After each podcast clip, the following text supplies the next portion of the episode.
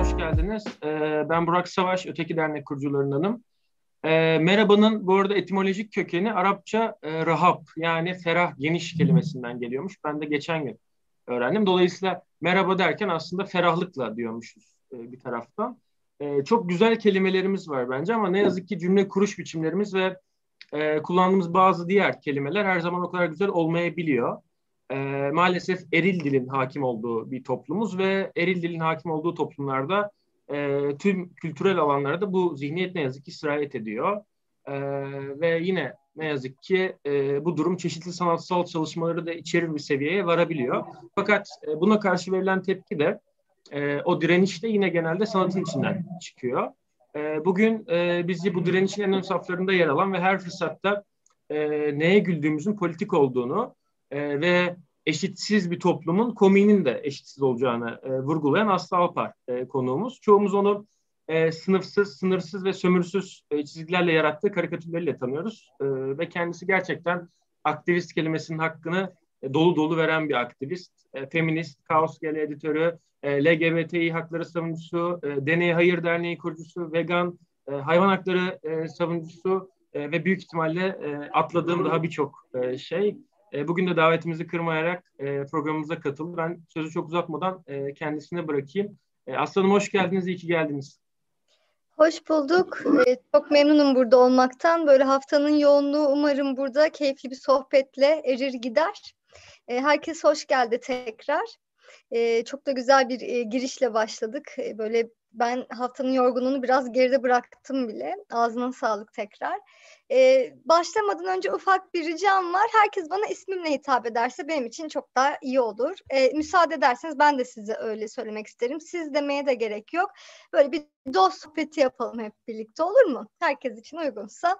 Şimdi e, biraz ben bir şeyler anlatacağım size. E, aslında çok da güzel oldu Öteki Derneği ile birlikte böyle bir etkinlik yapmak. Çünkü aslında çok aynı noktalara değiniyormuşuz. Ben biraz daha tabii dernek hakkında araştırma yaparken, manifestosunu okurken e, dedim ki çok güzel olacak bu etkinlik. Böyle bir motivasyonla geldim. Bir böyle e, karikatür konuşacağımız için karikatürleri görmeniz gerektiğini düşündüm. O sebeple de böyle bir sunum e, dosyamız var. Şu an muhtemelen görüyorsunuz. Harika.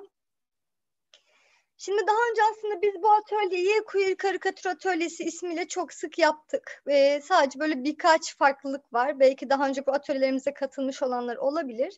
Onlar için belki tekrar olacaktır. Ee, İsterseniz e, bittikten sonra soruları konuşalım. E, öyle de konuşmuştuk galiba. E, şimdi ben başlıyorum ama yine de böyle e, müdahale etmek zorunda olduğunuz bir şey olduğunu düşünürseniz beni rahatlıkla böyle bilirsiniz. Bunu da peşinden söylemiş olayım. İlk önce mizah ve komik arasında bir fark var mı yok mu biraz bunun üzerine konuşmak istiyorum. E, mizah üzerine çalışan insanlar bir fark olduğunu söylüyorlar. Ben de e, böyle olduğunu düşünüyorum. Çünkü her şey komik olabilir ama o komik olan her şey aslında mizahi bir değer taşımayabilir. Neyden bahsediyoruz? Mesela ben bu örneği de hep veririm. E, düşen bir insana ne yazık ki gülüyorum. Elimde değil, refleks. Hatta kendim düşersem böyle ciddi bir yaralanma bile olsa bazen ne yazık ki ilk tepkim gülmek oluyor. Önüne geçemiyorum bunu. Şimdi bu bana komik gelen bir şey. Ama bunu belki bir başkasına komik gelmeyecek. Çok göreceli bir şey, çok öznel bir şey. Ama bunun mesela mizahi bir tarafı yok aslında. Çünkü refleks gıdıklandığımız zaman da güleriz. Değil mi? Refleksel bir şey komik, gülmek. Ama mizahtan bahsediyorsak orada e, yazıyla yapılan, çizgiyle yapılan, e, resimle, boyayla yapılan, lekeyle yapılan ya da tiyatroda yapılan yani söylemsel olarak yapılan her çeşit mizahta biraz farklı bir durum var. Yani bir refleksten bahsetmiyoruz orada. Elbette belli bir süre sonra reflekse dönüşebilir. Mesela e, komedyenlerin, işte mizahçıların, sözlü mizahı yapan insanların belli bir süreden sonra artık onların esprilerine değil de hani gülmenin kendisine gülmeye başladığımızı fark ederiz. Ama biz gene de mizahın peşine düşeceksek komikle mizahı biraz ayırmamız gerekiyor. Şimdi Türk kurumu ne yazık ki çok cinsiyetçi tanımları da olan bir kurum olsa da e, aslında komikle mizahı iyi ayırt etmiş bir kurum. E, ne demiş mizahı? Bir edebiyat türü olarak ele almış ama tabii ki dediğimiz gibi söylemsel olarak da çizgiyle de mizahı yapmak mümkün. Sadece bir edebiyat türü değil. Gerçeğin güldürücü yanlarını ortaya koyan bir tür demiş, ironi demiş mizah için. Yani bir gerçeklik olması lazım. İddia ettiğiniz bir gerçeklik olması lazım. Komiği nasıl anlatmış? Demiş ki gülme duygusu uyandıran her şey komik olabilir. Gerçekten de öyle çünkü çok refleksel bir şey. Peki karikatür nedir? Biz biraz bugün çizgilerle yapılan e, mizahı ve onun öteki de bıraktığı yerlere bakacağız. Onun için karikatürü de öğrenmemiz gerekiyor. Karikatür çok sevilen bir tür. Muhtemelen hepinizin sevdiği çizerler, takip ettiği karikatürler ya da yayınlar var. Ee, olmasa bile en azından göz aşinalığınız var. Daha çok abartıyla yapılan, e, çizimin ya da e, kelimelerin abartılmasıyla yapılan aslında bir çizgili hiciv türü, çizgili mizah türü. Her zaman mizahi öğe barındırmak zorunda değil. Bazen sadece komiktir kendisi. E, ama bugün bahsedeceğimiz karikatür biraz daha mizahi ağırlığı fazla olan bir tür. E, radikal medya alanında çalışanlar çok güzel tanımlıyor. Diyorlar ki zihin bombası. Şimdi böyle bomba falan duyunca böyle çok militarist bir söz gibi ama aslında ön yargıyı yıkması, parçalamasından bahseder. Yani komikliğini ön yargıyı yıktığından kaynaklandığını ileri sürer. E, bu metaforu kullanan radikal medyacılar. Peki Türkiye'deki karikatür, dünyadakini de konuşabiliriz ama vaktimiz az olduğu için daha çok Türkiye üzerine konuşacağız. Türkiye'deki karikatür gerçekten ön yargıları yıkarak mı mizah yapıyor? Komiğini buradan mı yapıyor? E, yani aslında hem muhalif olması e, sebebiyle hem de aslında mizahın en rahatlıkla kullandığı araç e, bu olduğu için bir ön yargı yıkmak, konuşulmayanı konuşmak olduğu için evet genellikle ön yargıları yıkan bir tür. Ama bunun bazı istisnaları var. Mesela toplumsal cinsiyet eşitliği ve çeşitliliğinden bahsettiğimiz zaman karikatürde biz ön yargıları yıkan değil tam tersi ön yargıları yapan bir e, tür görüyoruz. Bir biçim görüyoruz. Ve bu şu anlama geliyor. Tam da bizim aslında başlığımızı tartışacağımız yerden. Aslında karikatür belli bir grup insanı ötekileştirerek komik yapıyor. Şimdi aslında karikatür her zaman böyledir hemen hemen. Mizah her zaman böyledir. Bir kendisi var bir de bir öteki var. Bir diyalektik ilişki içinde bunlar. Mutlaka bir çelişki var. Ama zaten ötekinin var olmasında bir problem yok. Ama ötekileştirmenin olduğu yerde bir problem var ve aslında bu mizahın, karikatürün pek de yapmaması gerektiğini düşündüğüm bir şey. Şimdi nelerden bahsediyoruz onlara bakacağız.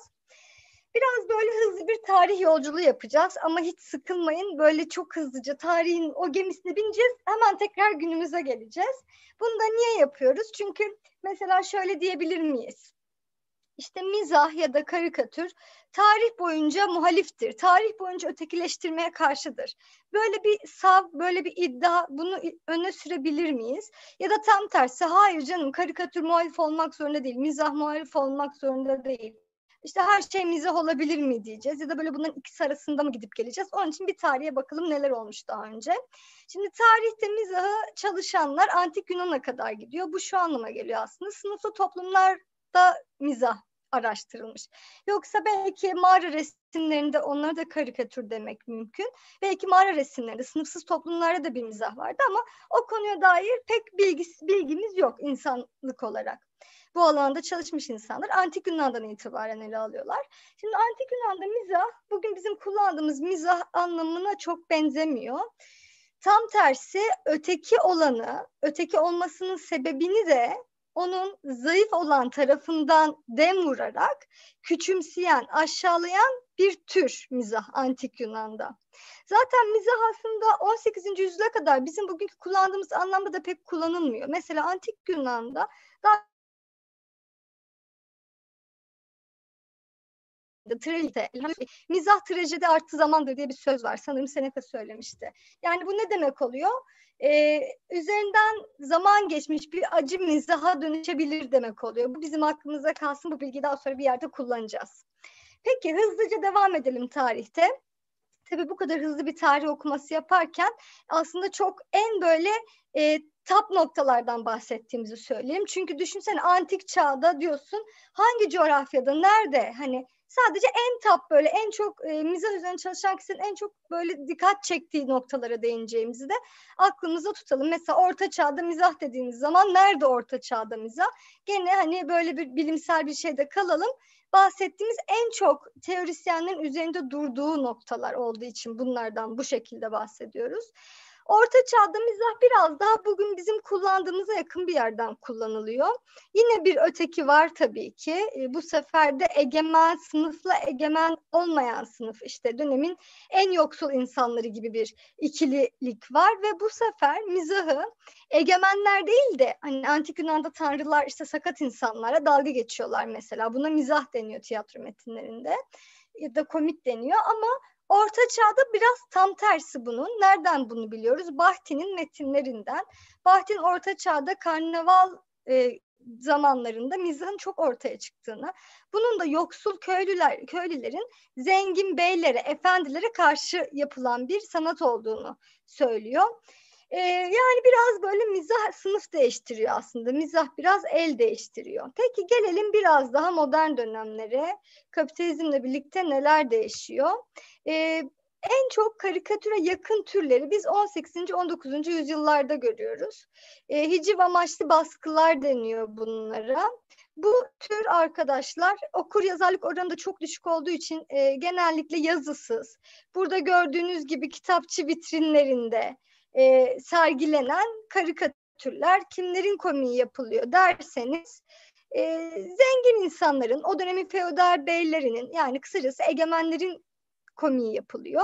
Buradaki gene ikili bir sınıftan bahsediyoruz. Egemen sınıf ve aslında işçi sınıfı. E, bu sefer bir işçi sınıfının mizahından bahsetmek mümkün burada. Hatta böyle korunan bir kitapçı vitrini, tabii işte bugünkü gibi dergi çıkarmak falan hani o dönemin matbaa koşulunda pek mümkün değil. Daha çok böyle sergileniyor, nadiren satılıyor. Şimdi bu tür Avrupa'da uzun yıllar birçok ülkede tehlikeli bulunuyor. Karikatür, çizgili hiciv, mizah. Çünkü diyorlar ki yani bu yazısız karikatürler özellikle encel kişilerle bile konuşuyor ve onların duygularını kışkırtıyor. Bakın burada bir karikatür var. Çok severim ben bunu. Bence mizahın ve karikatürün e, nasıl bir şeye benzediğini en iyi anlatan çizimlerden biri. Zemin ıslak. Yani e, en egemen e, grup da olsa, işte en iktidarı dağılmayacak kişi de olsa mizahla birlikte onun altındaki yer bir anda ayağının altından kayabilir. Ee, Avrupa'da bazı ülkelerde dönem dönem e, karikatür yasaklanıyor. Çizerler bazen hapiste tehdit ediliyor, bazen de hapse atılıyor. E, Fransa'da 1820-1870 yılları arasında e, politikacıların karikatürlerinin çizilmesi, onların hicivlerinin yapılması yasak mesela. Ve bu yıllarda başka herhangi bir türde sansür yok. Bu da dikkat çekici bir bilgi. Şimdi biraz daha konumuza yaklaşacağız. Honor Domie ile. Honor Domie kim? E, karikatürün e, işte babası olarak da bilinen Fransız bir çizer. Kendisi hayatı boyunca gelir adaletsizliğini çizmiş. E, hep işçi sınıfının yanında yer almış. Oldukça muhalif yani. O e, sınıf ayrımında ötekileştirilen zümrenin yanından komik üretmiş ki zaten biz daha çok e, mizahın bu amaçla yapıldığı zaman güldürücü, daha kitlesel olduğunu düşünüyoruz. E, Honor Domie de böyle yapmış ama Honor Domie'nin bir kusuru var. Ona geleceğiz. Ama önce onun bir karikatürünü de verelim. Mesela böyle bir çizimi var. Kendi döneminin kralını Gargantua'ya benzetiyor. Gargantua kim derseniz e, bir e, kişisi, rebelin bir e, hikayesi, e, eseri. E, bu Gargantua kimdir? Her şeyi yiyerek beslenen bir devdir. Kendi döneminin kralını da halkın e, ağır halka ağır vergiler koştuğu için halkını yiyerek devleşen biri olarak çiziyor ve 6 ay boyunca bu karikatür yüzünden tutuklu kalıyor.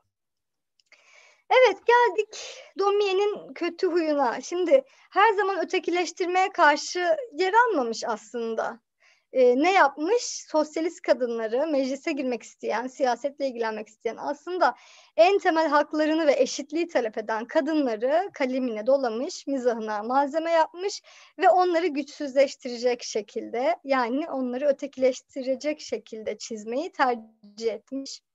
E, burada da hani başta demiştik ki karikatür için işte e, bir tanım yapmışlardı zihin bombası diye radikal medyacılar. Gene radikal medyacılar bu örneği vererek, Domi örneğini vererek derler ki e, bu kadar da işte sanatçıları da hani gözünüzde büyütmeyin. Herkes hata yapabilir gibi aslında güzel bir yere bağlıyor. Burada bazı eserlerini görüyoruz. Şimdi geldik Türkiye'ye. Herkesin keyfi yerinde mi bakayım? Kameralar kapalı ama iyi misiniz genel olarak? Tamam. Çok iyi. Gayet Fena iyi gidiyoruz. Değiliz. Tamam, fena değiliz. Anlaştık. Şimdi başka bir e, kısma geçeceğiz. Biraz Türkiye'de mizah konuşacağız. Belki bu kısımlar daha yakın gelebilir size. E, Türkiye'de derken aslında biz biraz bu topraklarda, bu coğrafyada desek daha mantıklı olur. E, çünkü biraz Cumhuriyet öncesine de bakacağız. Yine çünkü Cumhuriyet öncesine kadar dayanan bir karikatür çizgili mizah geçmişi geleneği var bu coğrafyanın. İlk dergi 1870 yılında çıkıyor Theodor Kasap tarafından ve 3 yıl hayatta kalabiliyor bu dergi. Neden? Çünkü çok tanıdık genel ahlaka aykırılık, hükümet kurallarına ters ters işler çizmek, yazmak bu sebeplerle kapatılıyor. Ama karikatür öyle bir şeydir ki kendine çıkacak bir alan mutlaka bulur. Theodor Kasap'ın Diyojen'i kapatılıyor. O gidiyor Çıngıraklı Tatar'ı açıyor. Onu da kapatıyorlar. Gidiyor Hayal dergisini açıyor. Bitmez yani. E, o dönemlerde karikatür dergilerinin hicivleri e, gene egemen sınıfın politikalarına karşı daha çok kentin iyi yönetilememesine, sel baskınlarına. Hatta burada görüyorsunuz tramvay var ama sel basmış ve işte e, kayık gibi gidiyor. Daha çok böyle işler. Şimdi karikatür e, demokratik ortama ihtiyaç duyan türlerden birisi. Çünkü mutlaka hani bahsettik ya bir ötekinin varlığından, bir zıtlığın varlığından aslında komik üretilebilen, çizilebilen bir alan. E, o sebeple de demokrasiye ihtiyaç duyar. Yani çoğulculuğa ihtiyaç duyar. Tek taraflı işte ötekinin olmadığı bir şey de komik üretemezsin. Çok bilmiyoruz bugüne kadar üretilmedi en azından. E, ve bu sebeple de antidemokratik ortamlarda karikatür karikatür çok az bulunan, çok ender bulunan, çok az e, çıkan yayınlarla sınırlı oluyor ne yazık ki. Ama mesela bunun tam aksi bir örnek bu e, tezimizi de güçlendirecek. İkinci meşrutiyetin ilanıyla 1908 yılında e, daha demokratik bir ortamın oluşmasıyla birlikte 40'a yakın karikatür dergisi çıkıyor. Bugün e, kaç tane düzenli karikatür dergisi çıkıyor bilen var mı? Bilen varsa e, sesini açıp söyleyebilir. Ben söyleyeyim. Üç tane. Bir tanesi Aylık Bayan Yanı, diğeri Uykusuz, bir diğeri Liman. Düzenli çıkan sadece üç karikatür dergisi var. 1908 yılından bahsediyoruz. 40'a yakın karikatür ve mizah dergisi var. Aslında bu çok önemli bir ipucu veriyor bize. Şimdi yine hani hep dedik ya karikatür politik yani genellikle böyle olmuş. Bunun da bir sebebi var. Her zaman bir ötekiye ihtiyaç duyuyor. O çokluğa ihtiyaç duyuyor. Burada gördüğünüz iki dergi, ikisinin de ayrı tarafları var. Bir tanesi Saltanat Yanlısı Aydede dergisi. Diğeri de e, Cumhuriyeti savunan, Mustafa Kemal'i savunan Güler Yüz dergisi. Cumhuriyet ilan edildikten sonra Aydede dergisi kapanıyor. Ama tabii ki çizerleri diye yok olmuyor. Onlar diğer yayınlarda çizmeye devam ediyorlar.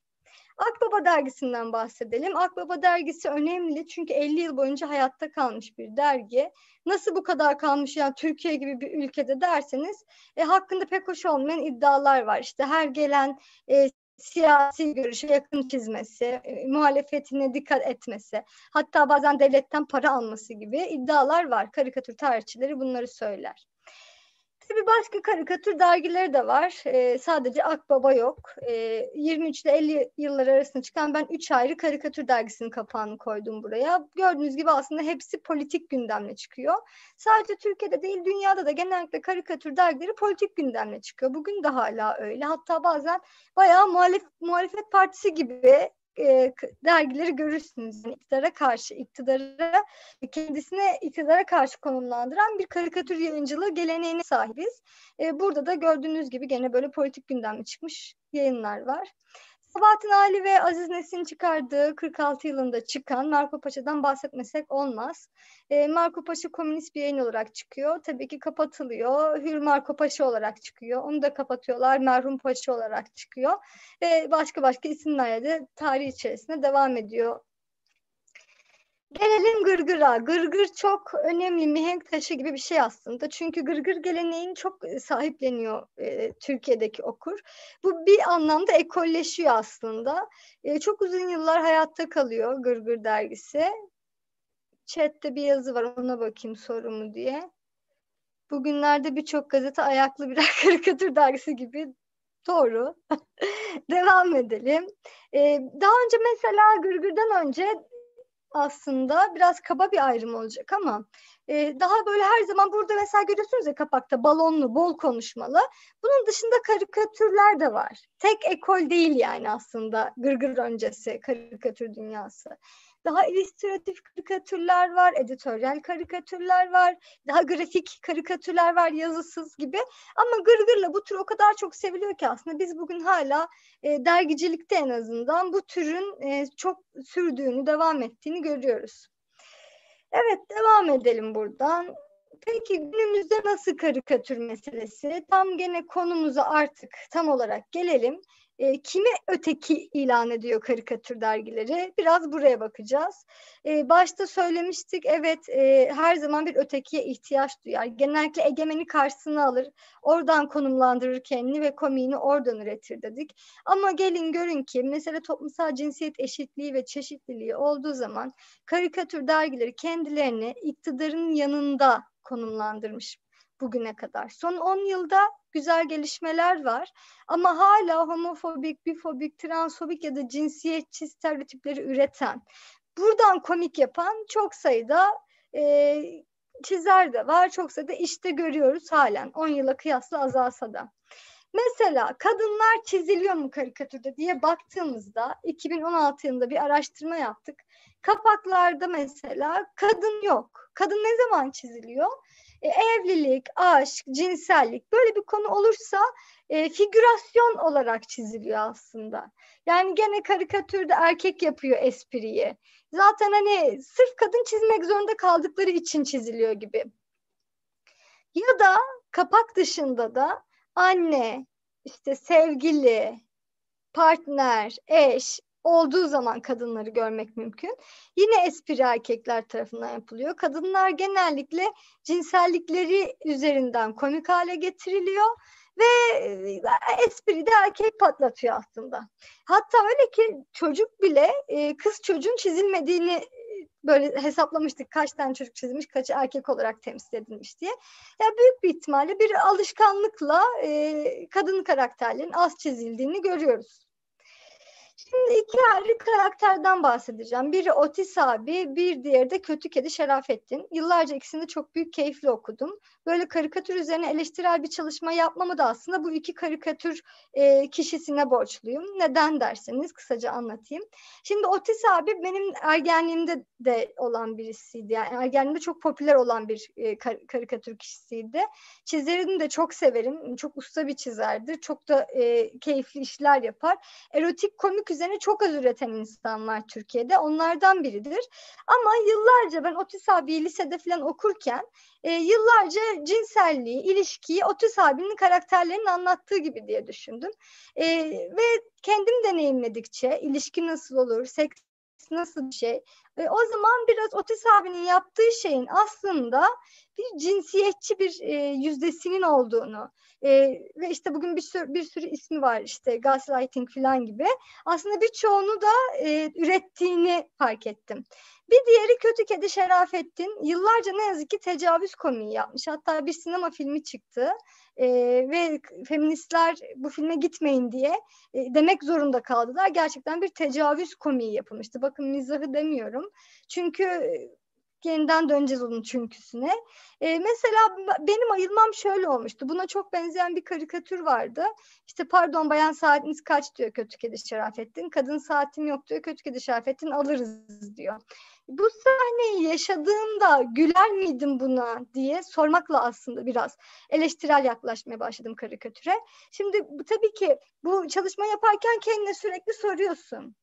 Ya Aslı niye abartıyorsun ki? Alt tarafı karikatür. Gül geç, gülmüyorsan da geç yani beğenmedin de geç. Bunu mesela uzun süre kendime sordum ama bir süre sonra şunu fark ettim. Bunu mizah üzerine çalışan insanlar da söyler. E, komiğin, mizahın bir işlevi vardır arkadaşlar. Farkında olmadan bile olsa onu normalleştirmenize sebep olur. Mesela bir çok sevdiğiniz birisini kaybedin ya da bir ayrılık acısı yaşayın.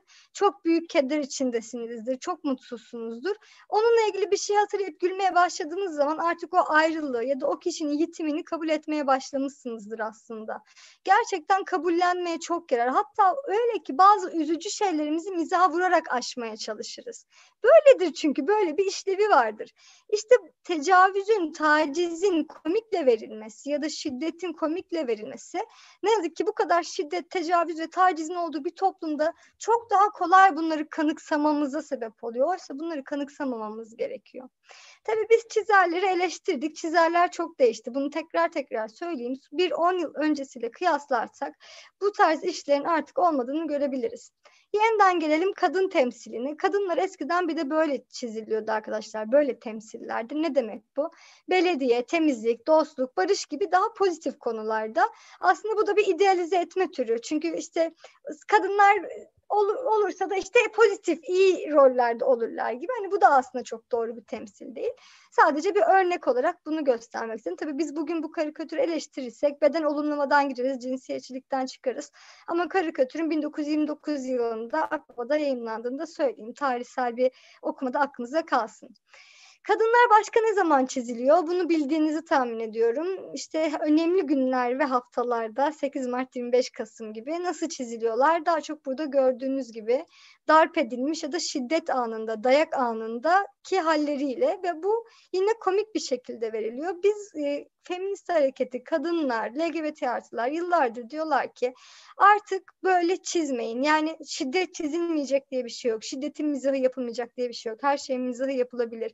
Ama nasıl yaptığın, nereden yaptığın önemli. Zaten toplumda herkes tarafından yani bütün toplum tarafından ötekileştirilen, sistematik ve gayet politik bir şekilde gerçekleşen bu durumu bir de karikatürle, mizahla yapma diyoruz aslında. Ve tabii ki şiddet çizmenin bin tane yolu var. Şiddet üzerine mizah yapmanın, karikatür yapmanın bunun çok başarılı örnekleri de var. Ama bunlar pek başarılı örnekler değil ne yazık ki. Eğer burada bahsettiğimiz konular yoksa kadınları kapaklarda göremiyoruz arkadaşlar. Hala bu e, var. Mesela neyden bahsediyorum? İşte Leman dergisinin kapağında gazetecilerden biri kadın olabilirdi. Uykusuz dergisinde uyuyan adam kadın çizilebilirdi ama bir alışkanlıkla aslında figürlerinde erkek olarak çizilmesi söz konusu sıklıkla. Peki Lubunyalar var mı? LGBT artılar var mı? Bildiğiniz üzere e, toplumda, Türkiye'de toplumumuzda en çok ötekileştirilen hatta ne yazık ki son birkaç senede kamu görevlileri, e, yani korumakla yükümlü kişi ve kurumların dahi ötekileştirdiği insanlardan, LGBT artılardan bahsediyoruz. Ee, karikatürde nasıl? Karikatürde ne yazık ki bunun tam tersi bir yerde. Kendini her zaman iktidara karşı konumlandırıyor ya bekliyorsun ki burada da öyle olsun. Ama nasıl cinsiyetçilikte erkek egemen yani iktidarın yanından çiziyorsa LGBT artılar söz konusu olduğunda da ne yazık ki heteropatriyarkal, ikili cinsiyet, sisteminden taraf yani iktidardan taraf olarak çiziyor ve ne yazık ki o toplumdaki ötekileştirmeye destek oluyor komik aracılığıyla. Bu kapak bayağı bir tartışmaya sebep olmuştu. Hatırlayan var mı bu tartışmayı? Anlatayım ben. Şimdi e, bu kapak çıktığı zaman ben çok heyecanlandım. İlk defa bir karikatür dergisinin kapağında lezbiyen temsili var ya da biseksüel kadın temsili var. Çok sevindim. Hemen arkadaşlarıma yolladım. Arkadaşlarım bana dediler ki Aslı'cığım üstteki notu okudun mu? Tadını kaçırmak istemeyiz ama üstteki notu okuyalım. Şöyle bir olay oluyor. İstanbul'da bir kadın e, görümcesiyle birbirine aşık canlarını bile zor kurtararak çocukları da bırakmak zorunda kalarak kaçıyorlar. Kapakta şöyle bir şey yazıyor. Haber geride kalanlar özellikle iki genç kadının bebekleri için üzücü. Umarız tatsız sonuçlanmaz. Ancak Türkiye'nin kadın örnek haline bakınca işler buraya varabilir. Şimdi bu çok kötü bir ön yargıyı besliyor. Nedir bu ön yargı dersiniz arkadaşlar? Ee, sanki lezbiyenler ya da biseksüel kadınlar erkekler onlara kötü davrandığı için işte bunu tercih etmişler gibi çok kötü toplumdaki bir ön yargıyı, anlamsız, gereksiz, doğru olmayan bir ön yargıyı besliyor. E, hani cinsel yönelimin, e, cinsiyet kiminin bunların işte doğuştan olduğunu, e, işte bir erkek size kötü davranıyor diye bir seksüel olmadığınızı yıllardır biz anlatıyoruz her seferinde LGBT artılar olarak ama e, ne yazık ki karikatür dergileri hala bu saçma sapan stereotip üretmekte çekinmiyorlar. Bu arada kapak Ramiz Erer'in, Ramiz Erer daha sonra bununla ilgili bir açıklamada bulundu. Kapağı kendisi e, Fransa'dayken çizip yolluyor ama derginin erkek editörlerin erkek bir editörü e, bu notu yazarak e, yayıma gönderiyor. Kapağın son halini görmediğini söylemişti. Tabi bayanın yanına da sosyal medyadan özellikle ciddi bir eleştiri gelmişti bu kapaktaki yorumla ilgili. E, ama gerçek bir özür dilenmedi. Onu da burada tekrar belirtmiş olayım. Şimdi daha çok kimlerle dalga geçiyor peki karikatür dergileri LGBT artılar söz konusu olduğu zaman mesela interseksleri görmüyoruz. Oysa hayatta interseksler var. Kızıl saçlı insan oranı kadar interseks insan var toplumda. Ama onlarla ilgili komik ben hiç rastlamadım bugüne kadar ya da trans erkeklerle ilgili. Kimler var? Trans kadınlar ve geyler var. Çünkü bunlara sallamak tabiri caiz değil ama toplumda zaten her zaman komik bulunan bir şey olarak görülüyor. Yani bu durumun kendisi komik kabul ediliyor ne yazık ki. Ve işte diyor ki ya espri önemli değil. Ben zaten buraya bir e, gay çizsem, buraya bir trans kadın çizsem onun kendisi bile şaşırtıcı ve komik olacak diye yıllarca komik ürettiler. Burada iki tane karikatür görüyorsunuz. İkisini de okumayacağım ama soldakinin gerçekten komik bir tarafı yok. Komik yok yani. Komik kendisi yok. Sadece gerçekten gay olduğu için çizilmiş. E, bir diğeri de gene çok kötü bir stereotipi besliyor. E, trans kadın e, her şeyden sıkılmış ve tatminsiz bir olduğu için e, trans kadın olmuş gibi bir anlamı e, şey yapıyor e, stereotipi yeniden canlandırıyor. E, ama bu çok daha tehlikeli bir şey çünkü e, ne yazık ki bu ön yargı trans kadınların özellikle e, nefret söylemine, nefret e, suçlarına maruz kalmasını arttıran ve tetikleyen ve körükleyen bir şey. Bu keşke komik aracılığıyla yapılmasa diyoruz. Yani toplumda zaten ötekileştirilen e, bir cinsiyet kimliği keşke tekrar komik aracılığıyla ötekileştirilmese diyoruz. E, gördüğünüz gibi burada oldukça nadir dedik. Siz kendiniz de deneyimlerinizden biliyorsunuzdur karikatür dergisi eğer takip ediyorsanız. Etmiyorsanız da mesela yarın gidip bir karikatür dergisi alın dediğim şeyi göreceksiniz. Halen devam ediyor bu temsil problemi. Peki neden böyle? Yani biz de şimdi oturup çizerleri mi ötekileştirelim? Kötü bu çizerler. İşte hepsi homofobik, cinsiyetçi mi diyelim? Aslında hayır. Buna gerek yok çünkü bununla ilgili e, Levent Cantek ve Funda Şenol Cantek'in bir metninde okumuştum yanlış hatırlamıyorsam ikisinin ortak metninde. Çok güzel bir tespit var. Diyor ki karikatür yeni simgeler üretmez. Daha çok eski simgeler üzerinden komik yapar. Neden? Çünkü bir karikatürü alırsın eline hemen bakıp gülersin. O zaman o karikatürün iyi olduğu söylenir değil mi? Güldürmüyorsa hani böyle güldürmeyen fıkra vardır ya işte ya anlatılamadığı için ya gerçekten komik olmadığı için böyle hmm, anlamsız, sıkıcı, tatsız bir şey olur. Peki en çok güldüren şey nedir? Bir kültürel ortaklıktır aslında. Herkesin bakıp hemen anlayıp gülebilmesi için. E bu kültürel ortaklıkta neyle gelişiyor? Ne yazık ki geçmişten geldiği için cinsiyetçi, türcü, homofobik, bifobik, transfobik oluyor ne yazık ki. Bu sebeple aslında çizerler yıllarca bunu üretti. Ama mesela bunun aksi örnekleri var. Eskiden mesela çizerler, karikatüristler e, yoksul insanları temsil etmek, göstermek için yamalı çizerlerdi. Giysilerine yama kondururlardı ve aslında bir dönem yama ile büyüyen çocuklar olarak bizler bunu anlardık ve gülerdik. Aa bu yoksul insan derdik. Hemen espri yerine otururdu. Ama bugün artık yamanın ne olduğunu bilmeyen bir kuşak var. Çünkü yama diye bir şey kalmadı. Hani eğer e, modaya ilgimiz yoksa e, yamayı kimse kullanmıyor. Çünkü yama diktirmek daha pahalı yeni bir pantolon almaktan. Tekstil ürünleri e, hani hazır giyim çok daha ucuza sana yeni bir pantolon veriyor. Eskiyi yamamazsın. E, mesela bunun gibi artık çizerler de oturup yama çizmiyor. Yoksul insanı başka türlü temsil ediyor. E, çünkü baktığımız zaman hemen anlayacağız, güleceğiz ya yoksul insan. Artık yamayla anlatamazsın onu. Tıpkı bu yama örneğinde olduğu gibi aslında cinsiyetçiliğin, transfobinin, homofobinin komik bulunmadığı yeni bir kuşak geldi ve artık bu esprilere gülmüyor. Çizerlerin artık burayı hızla terk etmesi gerekiyor. Biraz zaten sosyal medya sayesinde verilen mesajı da anladıklarını biliyorum. E, çoğu özür dileyen artık ya da üretmeyen böyle tecavüz komiğini ya da işte homofobik işleri üretmeyen çok fazla çizer de var. Mesela bu da bitmiş bir tür. Eskiden çok sık yapılırmış hem dünya mizahında hem Türkiye mizahında sevilmeyen bir politikacı, başarısız bulunan bir politikacı kadın olarak hicvediliyor. Düşünsenize kadın olmanın kendisinin zavallı kabul edildiği bir dönemden bahsediyoruz. Artık bu yok. Ve bu sebeple çizerler artık bunu yapmıyorlar. İşte bunun gibi cinsiyetçi, diğer cinsiyetçi ya da işte homofobik, bifobik, transfobik komiğin de tarihe karışmasını bekliyoruz. Bunun için mücadele vermeye devam ediyoruz. Kapaklardan görüyorsunuz. Şimdi bir başka mesele, buraya sadece iki karikatürle değineceğim. E, tabii ki cinsiyetçi, homofobik filan saydık ya, sayıldığı kadar aslında türcü de diyebileceğimiz bir komik algısı da var.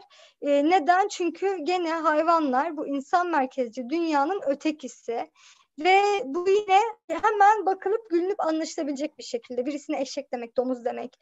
E bunun kendisi çok rahat komiye dönüştürülebilecek durumda. Çünkü neden?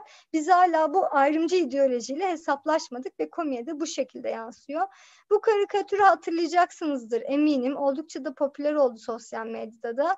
E, George Floyd'un öldürülmesinin ardından Amerika'da beyaz bir polis tarafından 25 Mayıs'ta geçtiğimiz sene Matt Hong isimli bir çizer bunu bu şekilde çizdi ne yaptı yani? Beyaz bir adamı bir domuza benzetti ve e, aslında o şiddet pratiğini bize tekrar gösterdi. O şiddet anını bize tekrar gösterdi ve George Floyd'un işte ne yazık ki gerçekten öldürüldüğü sahneyi bize bir domuz aracılığıyla çizdi.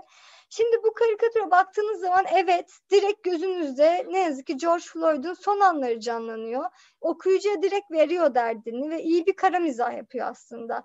Ama burada kara mizahın çok önemli bir öğesi eksik. Egemene karşı yapılması yapıldığında daha etkili olduğunu bildiğimiz, daha çok gerçek kara mizaha yakın olduğunu bildiğimiz bir türü Burada domuz imgesini kullanarak yani insanların en çok sömürdüğü türlerden birini kullanarak verdiği için aslında burada bir politik dengesizlik yapmış oluyor. Yani ne yapmış oluyor? Toplumda zaten türcülükten dolayı ötekileştirilen koskoca bir türü burada e, egemen gibi gösteriyor. Aslında bu bu sebeple türcülük karşıtı kişiler tarafından komik bulunmayacak bir karikatür anlamına geliyor. Bunun aksi örnekleri de var. Mesela türcülük karşıtlığı mizahçı da çok fazla var.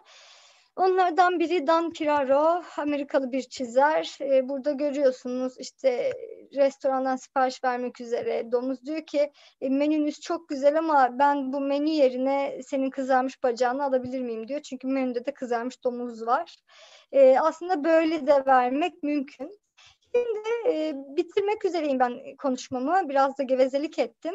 E, belki sor, sorularınız olursa da söylemek istedikleriniz sohbet olarak devam ederiz konuşmamıza. Ama e, birkaç şey gerçekten unutmayalım. Bir kere karikatür sadece karikatür dergilerinde yapılmıyor. Artık e, hem alternatif mecralar var hem de sosyal medya var. Burada siz de e, bu az önce bahsettiğimiz işte zaten ötekileştirilen grupları yeniden e, ötekileştiren bu tuzağa düşen çizerlerin dışındaki çizerlere rahatlıkla erişebilirsiniz. E, mesela birkaç tane örnek her zaman çizgiyle yapılmıyor. Bazen duvar yazısıyla da yapılıyor. Komik ve miza. Mesela bu gezidendi. Tam Divan Otel'in karşısındaydı. E, Orkid bile kanı sizden daha iyi durdurur. 2013 yılında ki Orkid filan pek böyle daha mizahın malzemesi olmadığı yıllarda.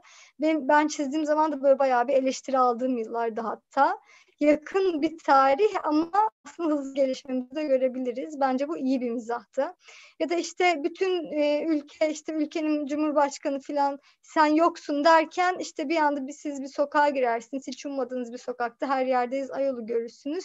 Bu da sizin için mizah olabilir. Ya da işte anayasaya cinsel yönelim ve cinsiyet kimliği ifadelerin eklenmesi tartışmaları sırasında böyle bir duvar yazısı gördüğünüz zaman E, bu da mizah olabilir. Bunların hepsi mizaha dahildir aslında. Yani kimin tarafından yaptığı, kimin karşı yaptığınız biraz anlam değiştirir.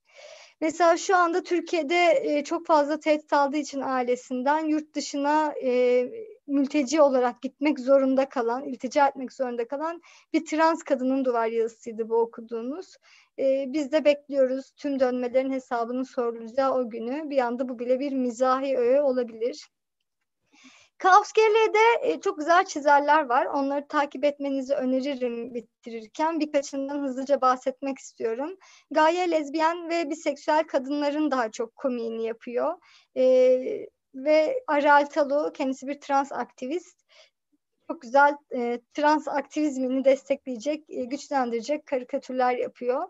E, ve tabii ki çok fazla ikili cinsiyet e, sistemi içinden düşünen birisi belki bu karikatürü anla, anlamayacak ya da anlasa bile onu komik gelmeyecek. Ama biz yıllarca bunun tam tersini söyledik transfobik karikatürlerde. Bu karikatür komik değil, bu karikatür benim varoluşuma hakaret dedik.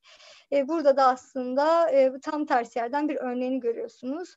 Daha sonra Bengüsü var. Bengüsü da e, gene ikili cinsiyet sisteminin dışından e, aslında çok keyifli işler üreten bir çizer. Semih'i görüyorsunuzdur. Semih daha çok illüstrasyon üretiyor ama karikatürleri de var. E, onun böyle bir e, karikatürümsü illüstrasyon çalışmasını da burada yer vermek istedim.